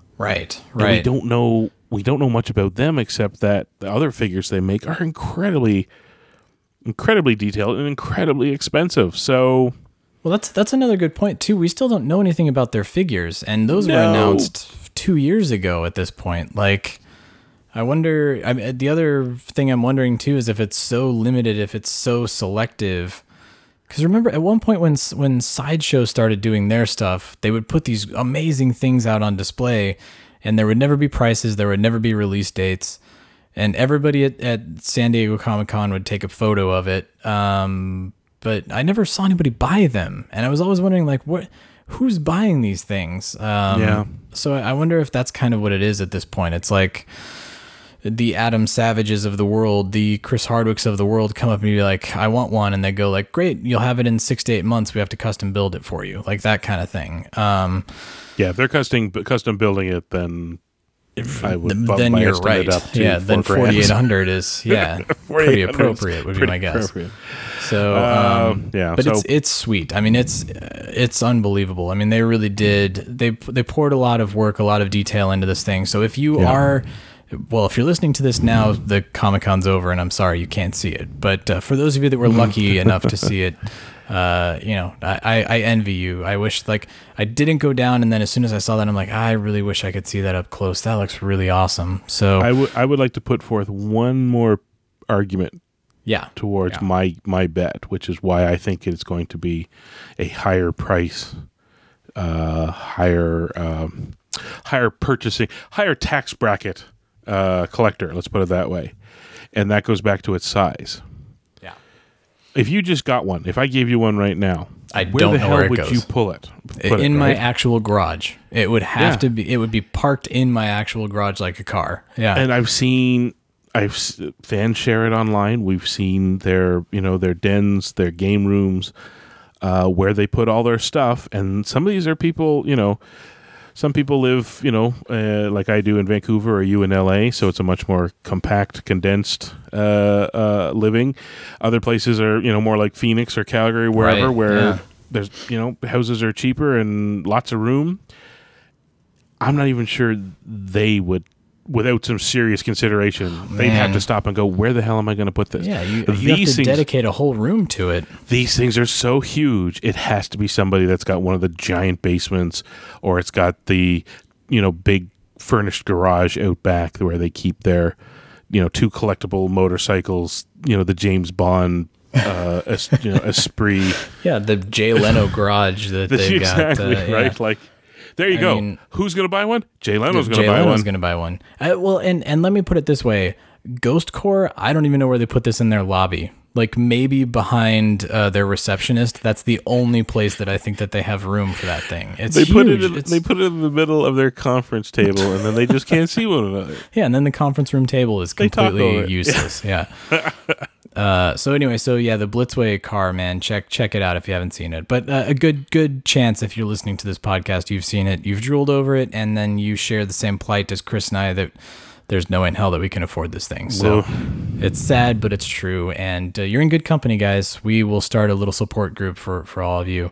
Um, okay, we're we're over an hour. We got two more things, and one of them I'm, I I really want to talk about. So let's talk really quickly about the um, wonderful Defunctland history of Ghostbusters Spooktacular. That video that went up last week. It was an oral history, really interesting chronology of of the events that took place that led to the Ghostbusters Spooktacular ride being installed at Universal Studios Florida.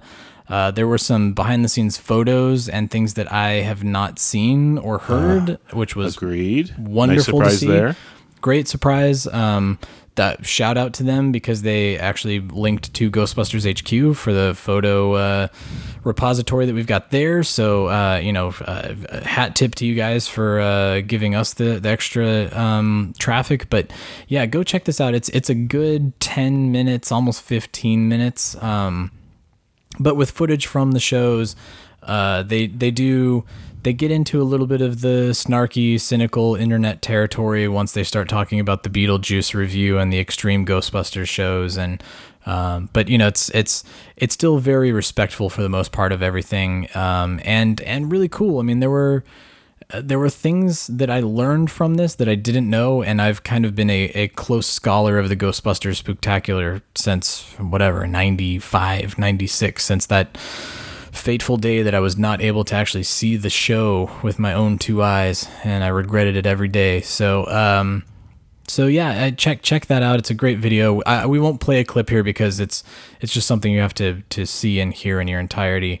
Um, but I want to talk about the Second City Toronto reunion, and I wanted to lead the show off with this. I wanted so badly for a whole show to be dedicated to this, but San Diego.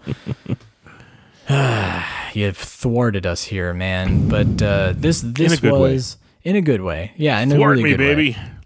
But what it means is that what would have been our lead story has now been buried to the one hour fifteen mark of the show here. Uh, so the the SCTV Kids in the Hall Saturday Night Live, uh, you name it, reunion spectacular that was done for charity for Dave Thomas's nephew. Uh, it happened this past week. It looked unbelievable, Chris. Like this is one of those things. I you know. I look at people going to San Diego and I see them looking at the Blitzway car and I'm like, oh yeah, I'm jealous of that. When I see the photos that came out of this thing, I genuine uh, like I am Yeah. that was a once in a lifetime opportunity. Um, Speaking of people with discretionary income greater than ours, oh man, I mean, a thousand bucks a ticket. You know, this was definitely a fundraiser, uh, and they We- did raise three hundred and twenty-five thousand dollars, which is I know impressive. we we didn't know we didn't know what tickets were. You and I could only speculate, but we were trying to figure out how much they wanted to. You know, what's a good amount to raise? And I think somebody may have to correct us, but I think you and I said something like five hundred bucks or something like that. Like we figured it was one of those. yeah, we, we knew there were figured it was- VIP tickets that were in the like two thousand dollar range, so you had to figure it had to be somewhere around there. Wow. So Yeah. yeah, uh, over well over a quarter of a, a million dollars for spinal injury research and uh, uh, Dave Thomas's nephew. There, it's um, yeah, all the pictures that came out. No video, sadly. Yeah, no video, and I, I think that's probably for good reason. I think people were being respectful. No camera phones, obviously, uh, and and I do I have reason to believe that the Second City, Toronto, they had to have filmed this. This is like a historical thing, even if it's just for their I was about to say whether they share it or not is a different No. matter, but um, But that's that's going to be a you know uh, nobody passes around tapes anymore. But that's going to be a digital file that lives in their archive that they pass to their alumni and and people Yeah. that you know notable uh, notable comedians. I'm sure will be seeking this out. But and this uh, thing was notable enough, a big enough night, like a special enough night that even the people who were involved were giddy and taking selfies and all this wherever Sure. they could. Um, I don't think Rick Mercer has ever been happier, frankly. oh my uh, god, yeah, that photo is just. And and not, and not only that, like as he pointed out, he was Jiminy Glick's uh, target uh, of choice for the evening. I don't, and for American listeners, you may or may actually you may know who Rick Mercer is because either when we decide to comment on American politics, one of the people uh, uh, that does it well is Rick Mercer and his uh, Rick's rants. So you may have one of those. So if you've ever seen like a curly haired, dark haired guy walking around a uh, spray painted alley and the camera's flipping around MV That's uh, him. TV stuff, Yeah. and, and he's talking fast with a little bit of an accent that you don't quite understand because it's not quite Boston, but it's close. That's Rick Mercer uh, d- th- there. The other one is is you may have found out about him after the fact when he used to go down and uh, did a segment called "Talking to Americans," which we used to run up here, where he would he would uh, ask very leading questions to make you all look very foolish. But Which to be is fair, not hard. Yeah.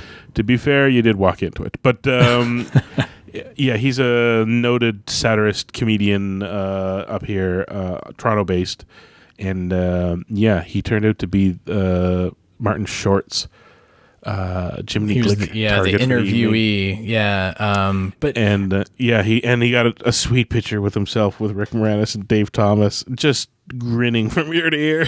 Oh man, I mean, and again, the photos like there's there's a great photo of of Dave and, and Rick sitting in the Great White North set uh, with Dan Aykroyd behind them saying something. You know, like there was some sort of sk- a sketch that they were doing that Dan Aykroyd was involved in. Yeah. uh, that looked awesome. Then there were a bunch of photos. I mean, this thing was like.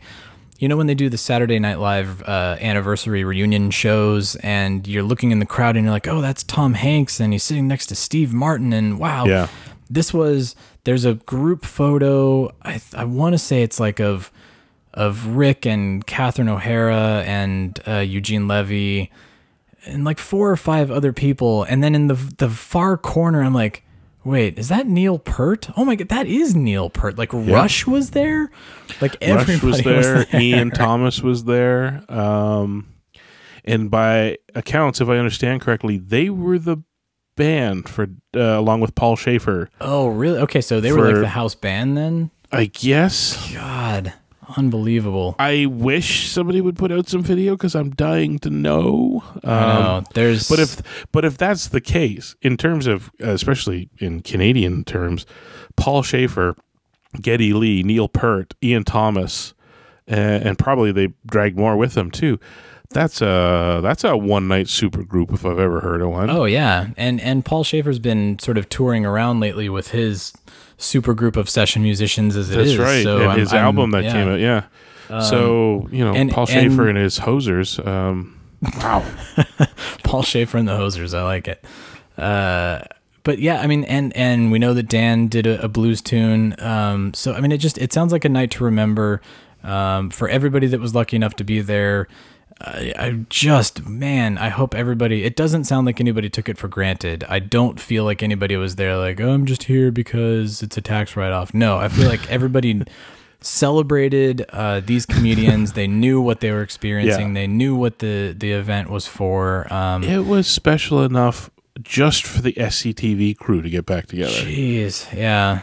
Let alone Bob and Doug specific, let alone Dan showing up, let alone you know Martin Short bringing out Jiminy Glick, let alone Kids in the Hall. We didn't Yeah. hear anything, but they were there and yeah, did something. So so let's talk really quickly about our our friend Rick Moranis, uh, who uh, we we have said is not coming out of retirement for this. This is not. Uh, and and so the what I thought was really funny, there was an article, I think it was the CBC article that they were doing the roundup on, uh, that Rick Moranis, of course, when Dave Thomas asked him, you know, hey, I'm doing this, would you mind, you know, coming? Do you want to donate or whatever? He was like, I'll I'll be there. In fact, let's bring back Doug Doug and Bob for this. Um, but uh, Rick Moranis did not walk the red carpet. He wanted nothing to do with all of the publicity leading into it and all of the sort of see and be seen, uh, you know, paparazzi photos and stuff. He walked, he went through a back door. He didn't do any of that pomp and circumstance. Um, it, by all accounts, it sounds like he was fantastic, that he enjoyed himself. He was up there on stage. He was his usual self. Uh, and then when the night was over, he left. Uh, it doesn't doesn't sound like he hung around for the after party. Doesn't sound like just you know he's just being Rick Moranis, you know, not being being, that Moranis, yeah. Hollywood dude. And uh, I mean, everybody says, "What is he a recluse? Is he is he No. too good for this?" No, I mean, I I am not a big fan of the red carpet stuff. I'm not a big fan of the after party stuff, and I I don't blame him. he's the thing is, is he's also decided he wants this privacy but the thing about being vaguely hermity in hollywood is the more you do it and the longer you do it the more desperately the press wants to talk to you so it's a given Yeah. that had he shown up he would have had to field questions about you know ghostbusters answer the call Right, and will they exactly. do more movies and is this going to be more bob and doug stuff and stuff given that his whole thing is is like no i'm just gonna do Yeah. my I own was thing being a dude. Yeah. Um, it, uh, it it it caused a bit of a, a headache for the cbc in that uh, people were giving them crap because they had a photo of uh, dave thomas and uh, uh, sorry martin short uh, ostensibly the two guys who organized the evening yes. Yeah. And they were on the red carpet and they got their photo taken together and the headline said you know bob and doug reunite so it was this weird mix and then people were like that's not bob and doug how Yeah, dare they wait a cbc what a brah. Yeah. well i can see what's going on in, with the editor it's like well Yeah. you know doug and jiminy glick reunite is not exactly the greatest you know le- headline and at the same time there is no photo of uh, bob and doug on that evening uh, and the earlier because they did a the report of it's over and it made big money they did use old you know photos of bob Right. and doug Right. for this one they wanted and then they wanted to talk about the night itself so they obviously wanted a photo from the night itself uh, all the press could get was from outside and no rick so they went Yeah. with, it's an imperfect situation but the amount of crap people gave them it's like come on Just- yeah, exactly. Well, that's that's the response that everything elicits now, which is kind of mildly annoying. But um, so yeah, Three hundred and twenty-five thousand dollars. That's Three hundred twenty-five thousand, yeah, and and there were photos that came out later because people did end up taking their their phones out and taking photos, especially when Yep. the when everybody came out to take their bows at the end of the night. There's a great photo that you actually posted that's uh, like Dan and Rick kind of side by side with each other, looking at each other, and it's like, oh, that's cool. Like I'm sure this is the first time these guys have spoken in Yeah. person f- uh, for who knows how long. So It's obviously Um, Dan talking fast about something and Rick listening. yeah, Rick Rick being polite and uh, you know not committing to anything. So So once Uh, again, I'd like to point out, uh, I'd go as high as let me see for that. I'd spend fifty bucks for a Blu-ray. I, yeah, Uh, I, And that's I a- would that's actually a- spend that's a- more.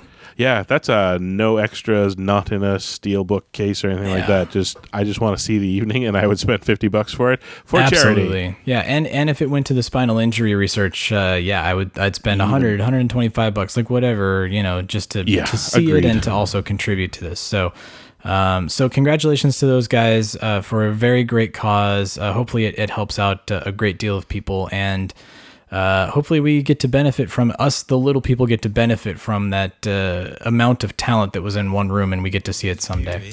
Take off. Do it, do it. Oh, good day. I'm Bob McKenzie. This is my brother Doug. How's it going, eh? We're those guys who talk over songs and wreck 'em, remember? Yeah, here's another one. Beauty, eh?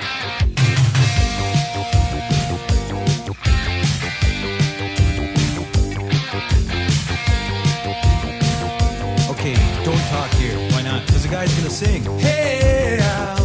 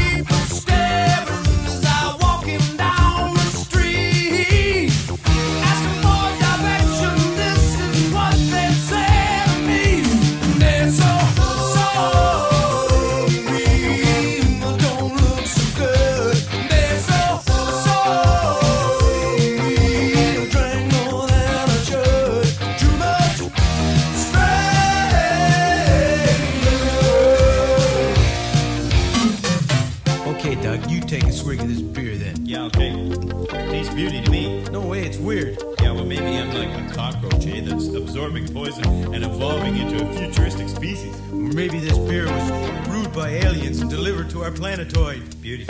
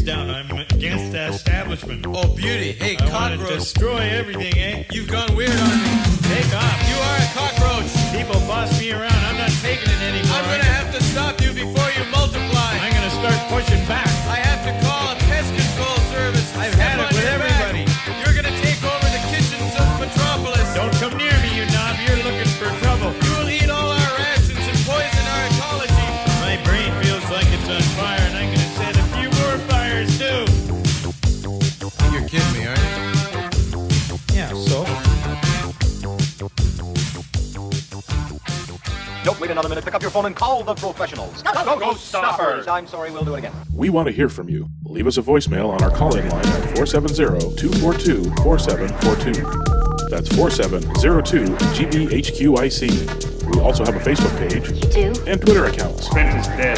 No kidding. Just give me the address. Search Facebook for, The Ghostbusters! Interdimensional Crossrip. on Twitter, look for Troy at Ghostbusters HQ and Chris at Proton Charger.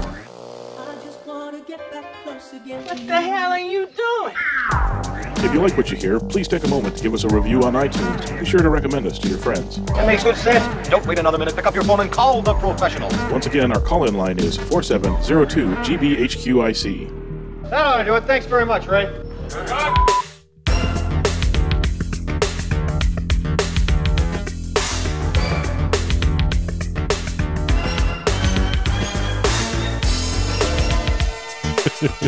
I watched Strange Brew over, uh, Strange Brew over the weekend, Oh, nice. and I and I always forget that Ian Thomas.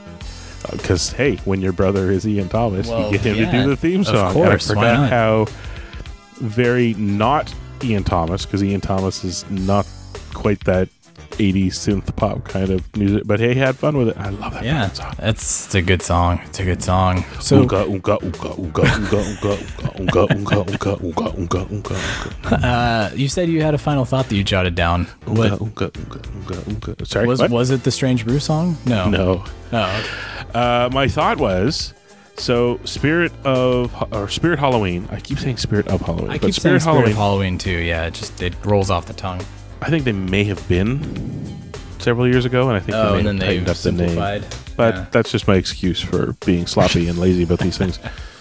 Um, so they get the Slimer, they get the costume, they sell all the Ruby stuff generally. Um, and over the last few years, I I go in general because I love Halloween, and I've there's always at least a little Ghostbuster something. I've picked up plastic tumblers, Yeah, little uh, shot glasses. shot glasses, uh, uh, a, a- a can, a beer koozie. Right. Yeah. Miller Time koozie. Um, what do we call them? Cozy, koozie, cozy. I Koozie? would like to float the suggestion. This is my final thought that perhaps this Halloween is too soon, but we got a year and a bit before next Halloween, which is the important year Halloween.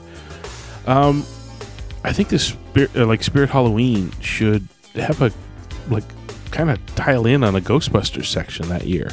Yeah. Why You know what I not? mean? They've probably got the merch for it now. Yeah. they and they're building it so they got a year you know next year they can build up more so yeah you know what i mean like I, they every time you go into one of those places you know they their their business model brilliant is find some you know mid box or big box that's gone out of business not a big box they never fill a big box but a mid box you know what i mean yeah, like a yeah, like, like a an- a- a- blockbuster. uh, yeah. or a large or a large uh, Foot Locker or something like that, and they uh, they move in for you know the month of September and October, and then they're out. That's it, two months.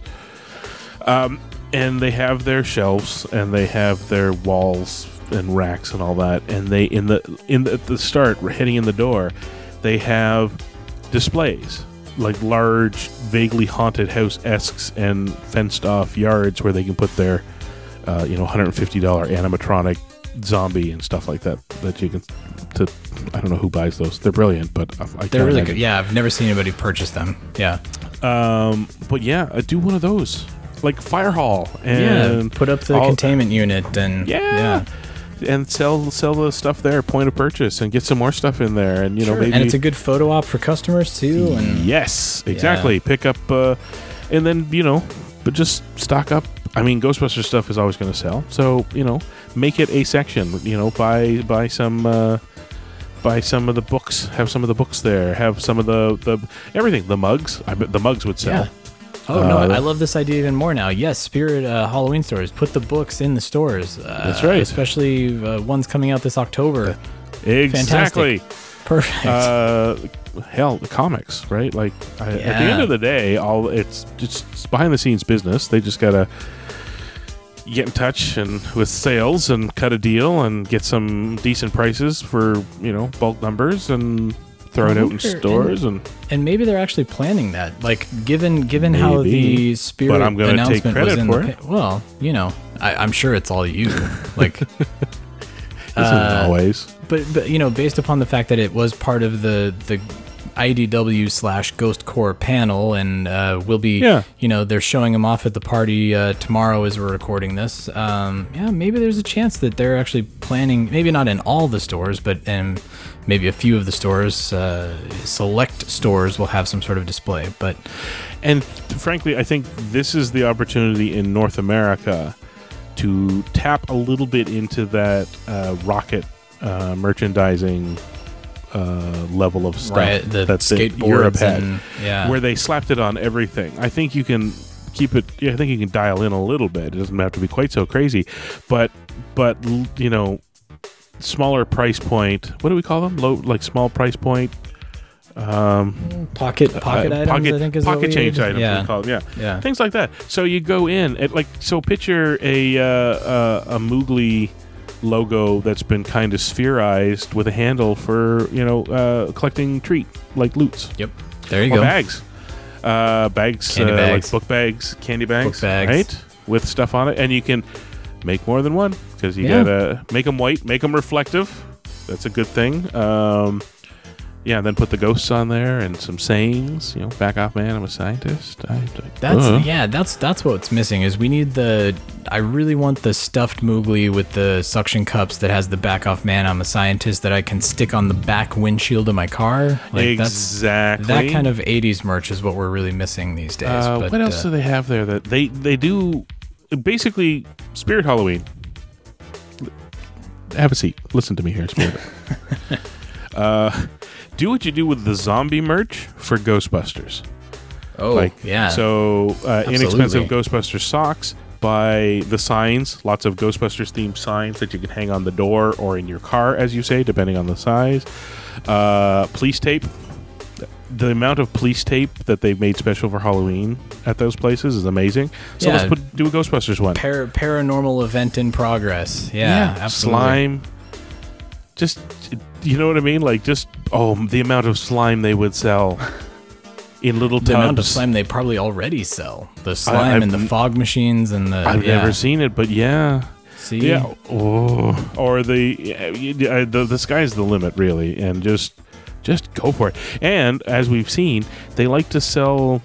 You know, the the point of purchase has quite a bit of stuff, and they they do buy in um, these uh, other companies' items. So they do sell Funko Pops. They do sell the little keychain Funko Pops. They have they do buy this stuff. So yeah, just cast your net, and like I said, you could build yourself a nice Ghostbusters corner there. Why why are we not in a licensing and merchandising department? Why why are we wasting our time on two hours of a podcast here? We should be in a boardroom throwing this onto a dry erase board and everybody's I like, can- I like Yeah. it. Put it in every store. I want it in 500 stores by Tuesday. Tuesday, Tuesday, Great. go. Because every once in a while, you and I are kind of like, uh, I don't know, some half-assed idea. As- well, yeah, I was gonna say. Then it requires work, and it's like, nope, you guys do that. That was our idea. Go ahead. That sounds like a lot of hard work and but uh, yeah, that, that that's my that, that's my final thought. I actually I, the reason it comes to mind is not just S, SDC San Diego Comic Con, uh, and it's not just. I think what it is, the spirit of Halloween. You know, kind of uh, popped up like a ghost through the wall. Boo! And I went, aha! Right, Halloween's coming. Um, Yep. So it, and I realized I realized we're getting to the end of July, and yeah, it's the the Halloween bug is starting to to Yeah. rise. The the seasonal allergies are leaving. The Halloween bug is coming in because yeah, Mm. August, September, October. That's it. So that's your quarter year Yep. to get ready. right after back to school, it's time for the Halloween stuff. So, oh uh, pens and pencils. yeah, see, School's barely started. Sell some pens, pencils. this is uh, Ghostbusters time. This is Ghostbusters prime time here. ugh. and they're Uh, open in September. So yeah, put start put lots of school stuff in there at the Yeah. beginning. Catch the kids as they're going back to school and they need more supplies. Perfect. Shirts, Prince let's money. Be, let's be honest here. The amount of shirts that they could sell at that store alone. Why don't let's we should again? It sounds like a lot of work, but we should just manage a Spirit Halloween store. Why not? We could really, Yeah. we could really do it up. I Go way over budget. I wonder how much money they make in that two month period because, frankly, I'd I'd I'd work a Spirit Halloween for two years. Wonder how much vacation time I have stored up. Let's do it. I don't Yeah, know. let's do it. well, we're gonna go apply to a job now, guys, That's right. and uh, We're know, gonna go talk to a come- bank for the craziest idea ever. Yeah, we'll be seasonal employees the next time you hear us here on the Cross Rip. Uh, but yeah, uh, thanks for joining us for this this lengthy episode. Lots of San Diego Comic Con talk. That we'll probably have to wrap up some more stuff that we didn't get to. We didn't talk about the Ghostbusters Yep. three video game thing. We didn't talk about. There's a lot of things that happened this week. We'll we'll dive into that on next Monday's show. But uh, until then, everybody, uh, enjoy your week, um, and we'll talk to you on Monday. See you on the other side. Thanks for joining the Ghostbusters Interdimensional Crossrip. Visit us at protoncharging.com, ghostbustershq.net, and stillplayingwithtoys.net. That used to be one of my two favorite shows. You're kidding me. Oh, great. What was the other one? Bassmasters. It's a fishing show. Everything you're doing is bad. You truly scare me. I want you to know this. Next week, though, hairless pets. Weird.